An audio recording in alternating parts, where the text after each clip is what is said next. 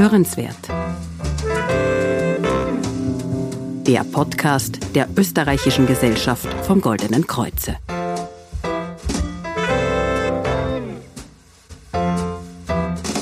Ja, hallo und herzlich willkommen bei Hörenswert, dem Podcast der Österreichischen Gesellschaft vom Goldenen Kreuze. Ich bin Denise Seifert und in unserem heutigen Podcast, da geht es um ein Thema, das mittlerweile viele betrifft, nämlich um Corona. Genauer gesagt geht es um Long-Covid.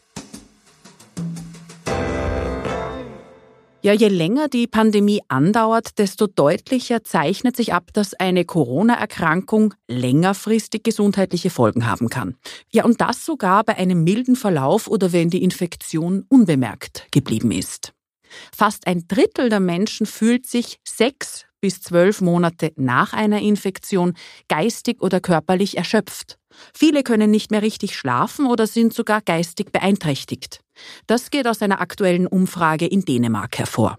Zusammengefasst bezeichnet man das als Long Covid.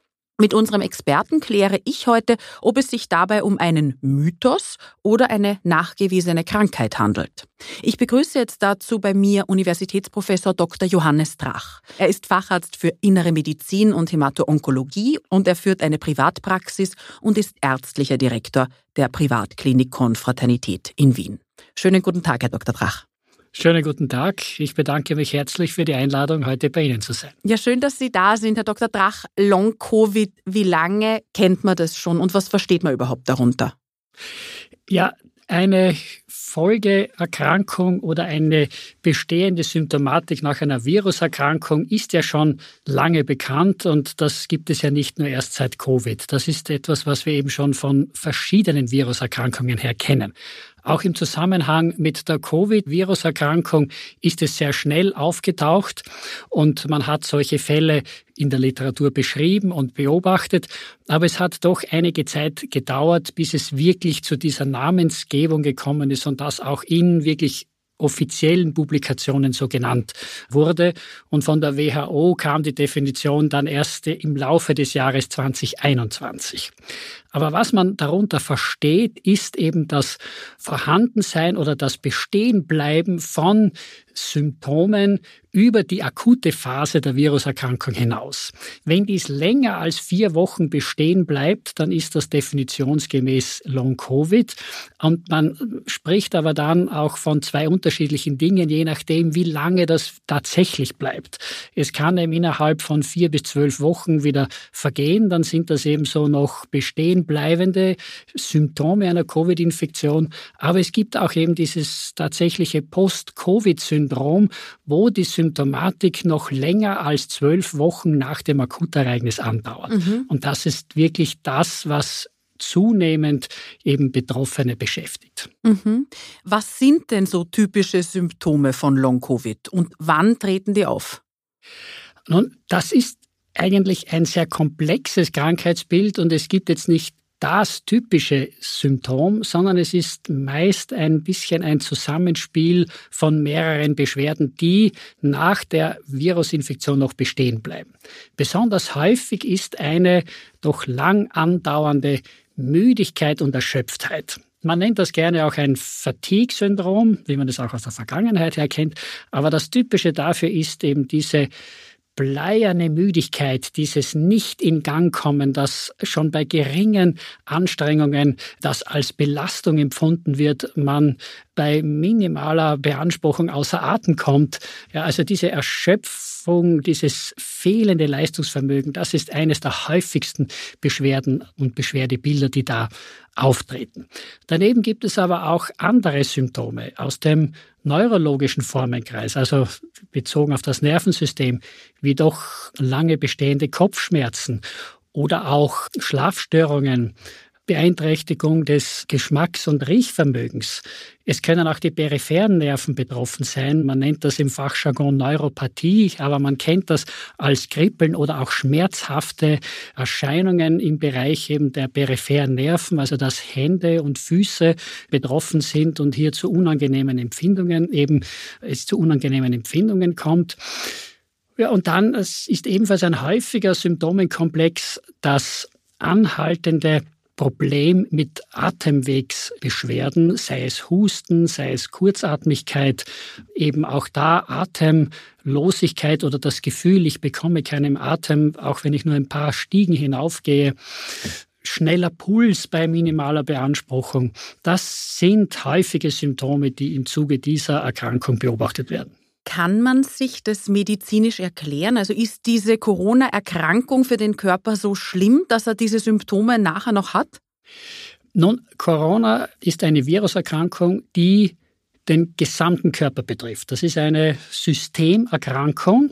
Eine wesentliche Komponente ist ja auch eine Entzündungsreaktion, die sich häufig im Gefäßsystem auch quer durch den Körper manifestiert und deshalb, ja, es ist wirklich der ganze Körper betroffen und mitunter lange beeinträchtigt.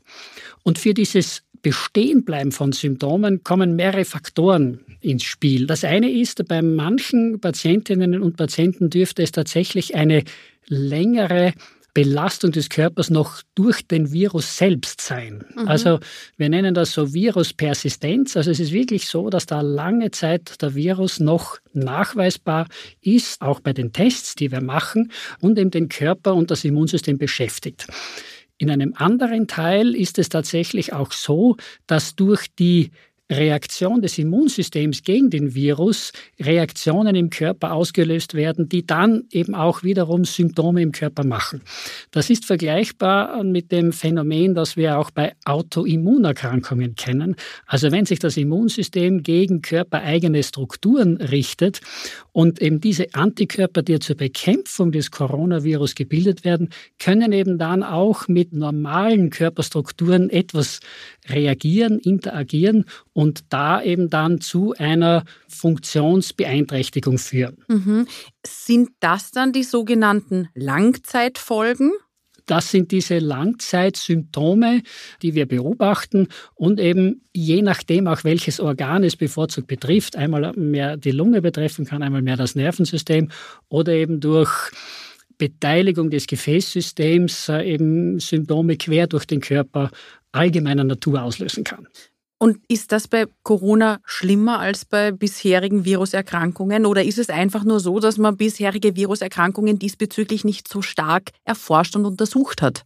Naja, wir kennen es schon von Viruserkrankungen, die wir lange beobachten. Also ein typisches Beispiel ist der sogenannte Epstein-Barr-Virus. Den kennen viele auch dem Namen nach.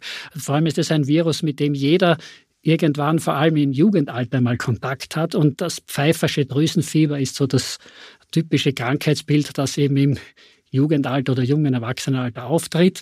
Und auch da kennt man sehr wohl, dass es eben lange Verläufe gibt mit eben auch allgemeinen Symptomen, Müdigkeit und so weiter.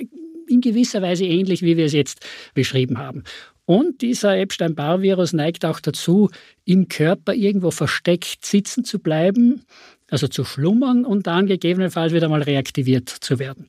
Bei Herpesviren kennt man das Gleiche. Ein tückischer Herpesvirus ist der Herpes-Zoster-Virus. Das ist der Virus, der im Kindesalter die Feuchtblattern auslöst. Im Kindesalter ist das dann nicht wahnsinnig aufregend. Aber es bleibt dann auch dieser Virus irgendwo versteckt, meistens im Nervensystem sitzen und schlummert. Jahre, Jahrzehnte. Und unter bestimmten Umständen, vor allem wenn die Abwehrlage etwas eingeschränkt ist, kann er wieder reaktiviert werden und dann tritt er auf im Sinne eines sehr unangenehmen Krankheitsbildes, das wir als Gürtelrose kennen. Also das ist solche, ich erzähle das nur, weil das sind solche Krankheitsbilder und Erscheinungsformen, die typisch sind für Viruserkrankungen, die wir in gewisser Weise auch schon lange kennen. Aber eben das Besondere jetzt an diesem Coronavirus ist, dass der wirklich von Anfang an eben eine Multisystemerkrankung ist. Durch die Gefäßentzündung, durch die Vaskulitis etwas ist, das im Körper weit verbreitet ist, hier eben schon von Anfang an dazu neigt, schwere allgemeine Symptome zu machen und das ist dann eben auch das Besondere, dass das in dieser Form auch lange andauern kann und im ungünstigsten Fall sogar so sein, dass man eben die Erkrankung akut durchmacht. Man glaubt, man hat es überstanden und dann nach vier bis acht Wochen kommt es wieder mit eben solchen Erscheinungen der ausgeprägten Schwäche, Müdigkeit, und Nicht-Belastbarkeit. Bleiben wir genau bei diesen Symptomen, bei diesen Langzeitsymptomen, von denen Sie gesprochen haben, wie Müdigkeit, Schwäche, Atemnot etc. Wie kann man das denn jetzt als Arzt diagnostizieren? Kann man das einwandfrei als so ein Langzeitsymptom diagnostizieren? Und wenn ja, wie stellt man denn diese Diagnose? Gibt es da Hilfsmittel? Ja, eine sehr gute Frage, weil jetzt den Parameter, den ich testen kann oder die Untersuchung, die ich durchführe und dann sage ich eindeutig, das ist Post-Covid, den gibt es nicht. Die Diagnose stützt sich darauf, dass es natürlich eine Verlaufsbeobachtung über die Zeit ist mit den Symptomen, die da sind. Und vor allem, wenn der Abstand zur akuten Infektion lange ist, dass eben durch bestimmte Untersuchungen andere Ursachen ausgeschlossen werden, die zu Atemnot als Beispiel führen können. Also es ist ein wirklich ein komplexes Geschehen, das eben schon einer eingehenden medizinischen Untersuchung bedarf. Und es kann hilfreich sein, wenn man gewisse Checklisten verwendet. Die sind ja verfügbar und für einzelne Symptomgruppen gibt es solche Hilfsmittel. Sie meinen da zum Beispiel so einen Fragebogen, den die Gesundheitskasse für Ärzte genau. und Ärztinnen zur genau. Verfügung stellt. Zum Beispiel, mhm. zum Beispiel. Ja, da hat man, wo eben wichtige Dinge abgefragt werden, eben so checklistenartig und wenn eben hier viele Übereinstimmungen da sind, dann wird das sehr wahrscheinlich. Und wenn eben dann durch ergänzende Untersuchungen andere Ursachen ausgeschlossen sind, dann hat man sozusagen auf diesem Weg mit hoher Sicherheit die Diagnose gestellt. Wäre es da auch sinnvoll, wenn sich Patienten und Patientinnen im Vorfeld vielleicht auch selbst diagnostizieren, also selbst zum Beispiel so einen Fragebogen ausfüllen und ja ihre Lage beurteilen?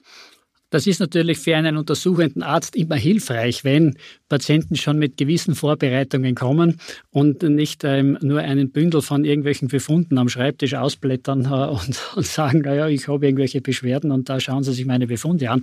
Also ein bisschen salopp formuliert ja, wenn das schon ein bisschen strukturiert vorbereitet ist und eben anhand von einer Unterlage die Hinweise gestellt werden, dann ist das natürlich unterstützend und hilft einem bei der Beurteilung, was ist denn wirklich das Problem für die geschilderten Symptome des einzelnen Patienten. Mhm. Ich möchte gern noch einmal auf den Begriff der Multisystemerkrankung, den Sie vorher eingebracht haben, zu sprechen kommen. Wie sieht denn das jetzt aus? Sind diese Langzeitsymptome so heftig, dass sie auch Organschäden verursachen können? Nun, es sind die Organschäden oder die wirklich die Organmanifestation, die auch langfristig bestehen bleiben kann, rührt in erster Linie von der akuten Infektion her. Also bleiben wir mal beim Beispiel Lunge, wenn also hier die Lunge betroffen ist und es hier zu einer heftigen Entzündung, zu einer Lungenentzündung kommt, ja, dann kann das ja im ungünstigsten Fall ja bis zur Beatmungspflichtigkeit auf der Intensivstation führen. Und diese schweren entzündlichen Veränderungen an der Lunge mit nachfolgenden Regenerationsphänomenen, die sich da abspielen, die können natürlich schon langfristig auch eine schwere Organeinschränkung bedeuten. Aber das ist eben jetzt etwas, was den Ursprung in der akuten Entzündungsphase, in der akuten Infektionsphase nimmt und dann eben natürlich auch in der langen Nachfolgephase noch bestehen bleibt. Es ist weniger so, dass in jetzt neue Organschäden in dieser längerfristig bestehen bleibenden Symptomatik dann eben neu auftreten oder dazukommen. Das ist nicht das, nicht das Typische. Mhm, also ich werde jetzt salopp gesagt nicht zur Asthmatikerin, wenn ich Covid gehabt habe, wenn Nein. ich vorher keine Probleme hatte mit der Lunge. Das ist richtig, wobei eben das Beispiel Asthma nicht ganz zutreffend ist. Das ist ja doch meistens eine Reaktion auf bestimmte externe Faktoren. Aber es kann natürlich die Atemfunktion vor allem durch die Lungenfibrose, also diese Bindegewebsvermehrung in der Lunge, als Spätfolge der Entzündung doch massiv eingeschränkt werden und eingeschränkt bleiben. Naja, und im ungünstigsten Fall hat man ja gesehen, dass man diesen Patienten, aber das sind wirklich solche, die lange auch auf der Intensivstation waren und beatmet werden musste, dass man die dann sogar nur mehr mit Lungentransplantation versorgen kann, um einigermaßen die Lungenfunktion wiederherzustellen. Mhm. Wird jetzt aber Long-Covid dadurch begünstigt, dass ich Vorerkrankungen in die Krankheit mitgebracht habe? Das ist ein wichtiger Punkt, dass man eben schon beobachtet hat, dass vorbestehende Erkrankungen eine gewisse Neigung mit sich bringen können, auch an Long-Covid zu erkranken. Ja, das sind vorbestehende Erkrankungen. Also eine der häufigsten davon ist der Diabetes, mhm. ja, also die Zuckerkrankheit, die einen Risikofaktor darstellt, sowohl was die mal die Infektion und auch das Risiko für einen schweren Verlauf der akuten Infektion betrifft, als auch die Entwicklung von Long-Covid. Mhm. Andere chronische Erkrankungen, auch Autoimmunerkrankungen, die sind jetzt nicht so häufig, aber trotzdem, also wie Lupus oder auch Rheumaerkrankungen mit Autoantikörpern, sind mittlerweile bekannte Risikofaktoren, dass sich eben dann auch Long-Covid ausbilden kann. Also man kann zusammenfassend sagen, dass bereits bestehende Grunderkrankungen, wie zum Beispiel eben rheumatologische Erkrankungen oder auch Asthma, sich durch Covid verschlechtern können. Ja? Nun, durch eine lang andauernde Virusinfektion kann auch die Symptomatik einer schon bestehenden chronischen Erkrankung vorübergehend schlechter werden. Das ist jetzt nicht unmittelbar der Effekt des Virus selbst, aber es ist natürlich so, wenn ich schon eine chronische Erkrankung habe und es kommt noch die Viruserkrankung und die Belastung des Organismus dazu, dann können natürlich Symptome der chronischen Erkrankung vorübergehend schlimmer werden. Schlimmer werden, ja. ja. Aber definitiv können wir sagen, dass bereits bestehende Vorerkrankungen Long-Covid leider begünstigen. Richtig. Mhm. Das ist ein Befund, der durch mittlerweile eine Vielzahl von Studien untermauert wurde. Und ja, also das ist ein Thema, das chronisch Kranke leider in verstärktem Maß betrifft. Mhm, hier ja, leider benachteiligt sind. Ist es jetzt abhängig davon, ob es mich schwer getroffen hat, also sprich, ob ich einen schweren oder einen leichten Verlauf gehabt habe? Ebenfalls ein sehr wichtiger Punkt. Und ja, es gibt einmal einen schon einen Zusammenhang mit der Schwere der Erkrankung. Also auch bei einem schweren akuten Virusverlauf ist das Risiko für Long-Covid höher. Aber leider kann es auch Patientinnen und Patienten mit einem sogenannten milden Verlauf treffen, dass da dann lang bestehend noch diese Symptome bestehen bleiben.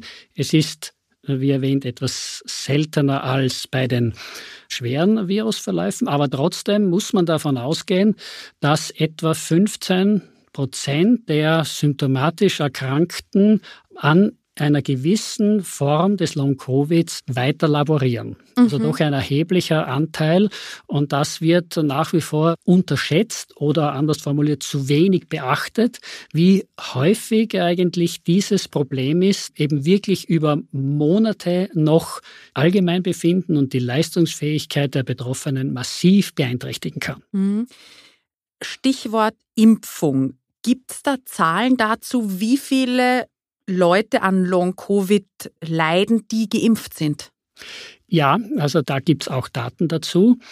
Man muss einmal ganz klar dazu sagen, die Impfung schützt uns nicht nur vor einem schweren Verlauf, sondern sie gibt auch einen sehr guten Schutz im Sinne einer Vorbeugung vor Entwicklung dieses Long-Covid-Syndroms. Es ist auch daraus her schon ableitbar, wie schon bei einer früher erwähnt, es ist die Häufigkeit von Long-Covid eindeutig davon auch abhängig, wie schwer war die Erkrankung bzw. wie hoch war die Virusbelastung des Körpers. Ja, je höher die Virusbelastung während der akuten Infektion, umso wahrscheinlicher ist auch die Long-Covid-Symptomatik. Durch die Schutzimpfung gelingt es ja dem Körper, also vielfach einmal den Virus fernzuhalten oder wenn es auch zu einem Überwinden dieser Barriere durch den Virus kommt, dann ist eben meistens die Erkrankung mild und eben die Virusbelastung des Körpers auch weniger. Daher sind wir auch in großem Ausmaß geschützt vor der Entwicklung der Long-Covid-Symptomatik. Deswegen ist auch dafür die Impfung ganz wichtig. Es geistert auch dann immer wieder herum, naja, auch bei Geimpften hat man ja Long-Covid gesehen oder beziehungsweise auch Geimpfte, die keine Infektion haben, entwickeln dann so eine Long-Covid-Symptomatik.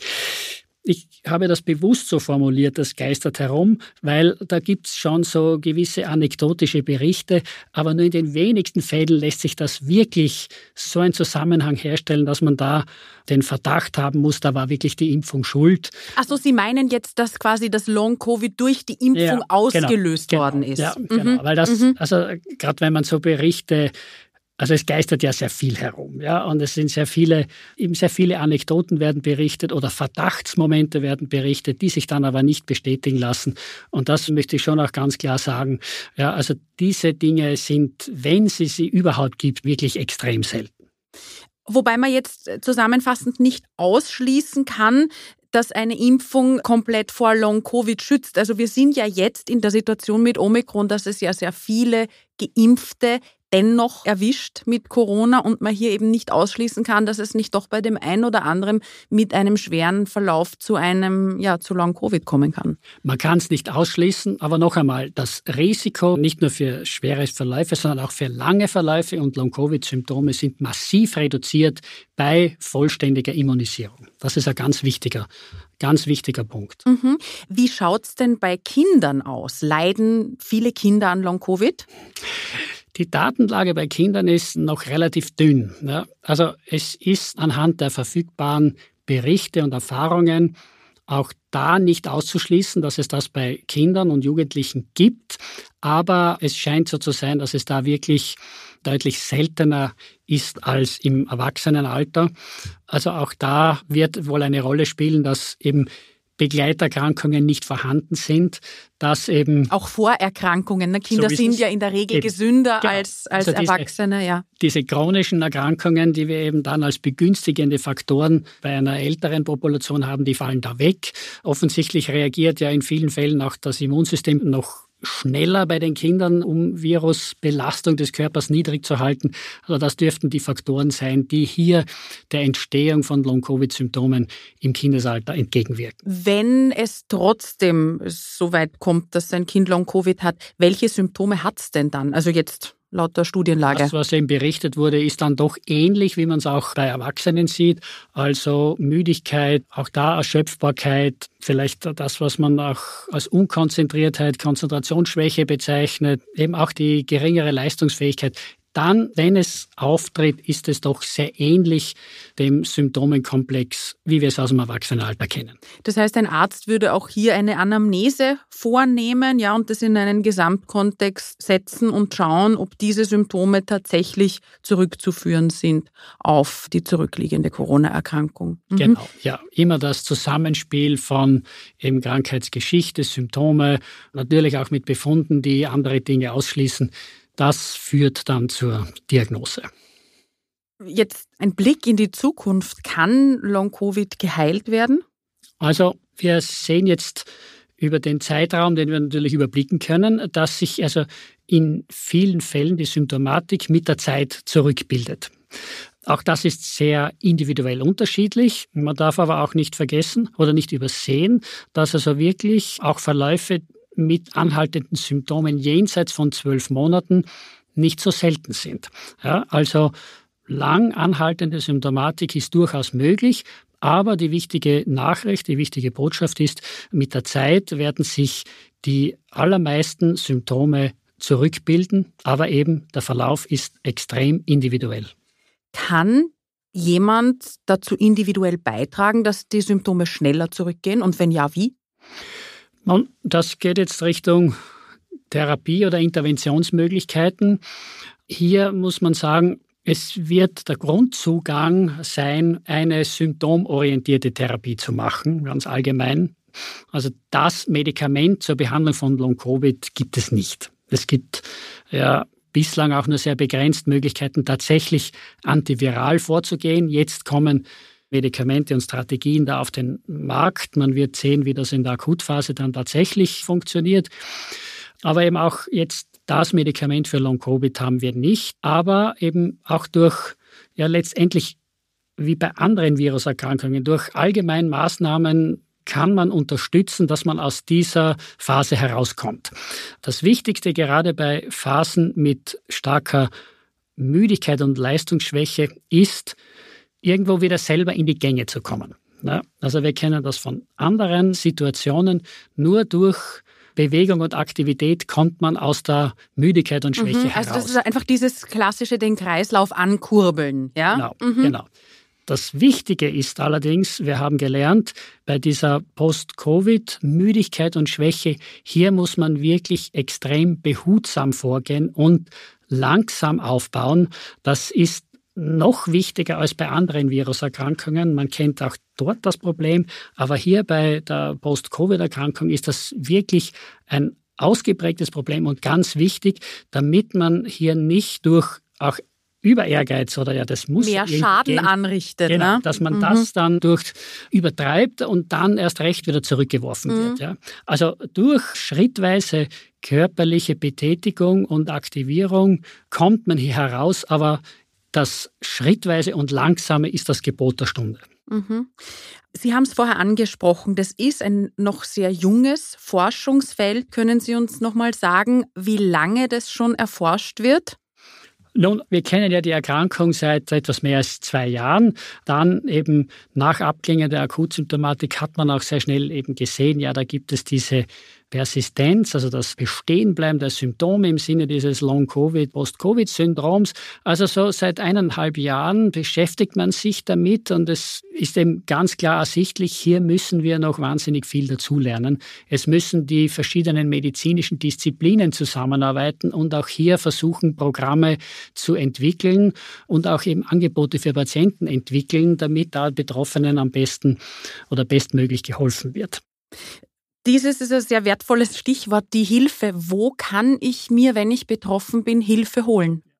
Also da gibt es mehrere Aspekte. Und das eine ist, was auf jeden Fall nach schwereren Verläufen von einer Covid-Erkrankung hilfreich und sinnvoll ist, ist die Inanspruchnahme von Rehabilitationsmöglichkeiten nach schweren Verläufen sogar stationär als Anschlussheilverfahren, aber dann eben auch in weiterer Folge ambulante Reha-Programme, beziehungsweise eben bei leichteren Verläufen überhaupt primär ambulante Reha-Möglichkeiten. Die sind von erwiesenem Nutzen und das hat man auch schon evaluiert und man sieht, dass nach drei bis sechswöchigen Reha-Programmen die Leistungsfähigkeit der Betroffenen eindeutig zunimmt, das Allgemeinbefinden sich steigert. Da gibt es gewisse Tests, um das eben zu objektivieren und die Verbesserung lässt sich da eindeutig nachweisen. Also diese Angebote sind auf jeden Fall also ein sehr zu empfehlendes Mittel, um hier hm, zu helfen. Dann äh, natürlich, wenn es gerade in das Setting von Post-Covid-Syndrom geht und lange bestehende Symptome geht, da ist es sehr zu empfehlen, sich an Einrichtungen zu wenden, die eben solche Long-Covid-Programme anbieten. Mittlerweile im öffentlichen Bereich gibt es das also in verschiedensten Abteilungen, Abteilungen der inneren Medizin, Lungenheilkunde, Neurologie.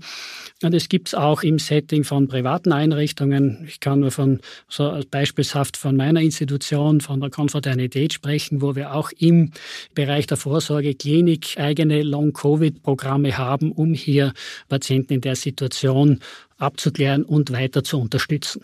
Mhm. Also es ist sicher gut, wenn der primär betreuende Arzt eine Einschätzung macht und dann auch die betroffene Patientin, den betroffenen Patienten dann an eine der genannten Einrichtungen überweist, weil es hängt ja auch davon ab, was sind denn die Hauptsymptome, mhm. dass man danach gerichtet oder danach gestaffelt auch die entsprechende Ambulanz oder Einrichtung bevorzugt ansteuert. Ja. Ein Thema, das sich in letzter Zeit oft stellt, ist die Frage, wie schaut's denn aus? Kann ich mit Long-Covid überhaupt noch arbeiten oder kann ich mit dieser Diagnose auch in den Krankenstand gehen? Nun, das ist eine ähnliche Situation wie bei fortbestehenden Symptomen bei anderen Erkrankungen. Wenn einfach eine gewisse Leistungsfähigkeit nicht da ist, dann wird auch keine Arbeitsfähigkeit gegeben sein. Es muss eben vom behandelten Arzt natürlich beurteilt werden, aber bei entsprechender Symptomatik ist das natürlich ein Thema. Abschließend möchte ich gerne noch einmal die beiden Begriffe klären oder aufdröseln. Sie haben es oft in unserem Gespräch erwähnt, Post-Covid. Ja, jetzt gibt es da noch diesen Begriff des Ongoing Covid. Können Sie noch einmal den Unterschied erklären? Ja, also es ist das primär eine zeitliche Komponente. Ja, wenn also dieses noch Bestehenbleiben von Symptomen nach der akuten Infektion für einen Zeitraum von vier bis zwölf Wochen ist, ja, dann ist es eben dieses noch bestehende Covid-Symptom oder Ongoing-Symptom. Und wenn es länger als zwölf Wochen ist, dann spricht man von dem Post-Covid-Syndrom. Und alles zusammen läuft unter der Gesamtüberschrift Long Covid. Also was einmal über vier Wochen nach der akuten Infektion hinausgeht mit bestehen bleibenden Symptomen oder auch wieder schlimmer werdenden Symptomen, das fällt unter den Begriff Long Covid. Herr Dr. Drach, ich danke Ihnen recht herzlich für das Gespräch, in dem sich ganz deutlich gezeigt hat, nein, es ist kein Mythos, es ist die Krankheit nach der Krankheit, ja, die auch vor jungen und klinisch unauffälligen, also vermeintlich gesunden Menschen keinen Halt macht.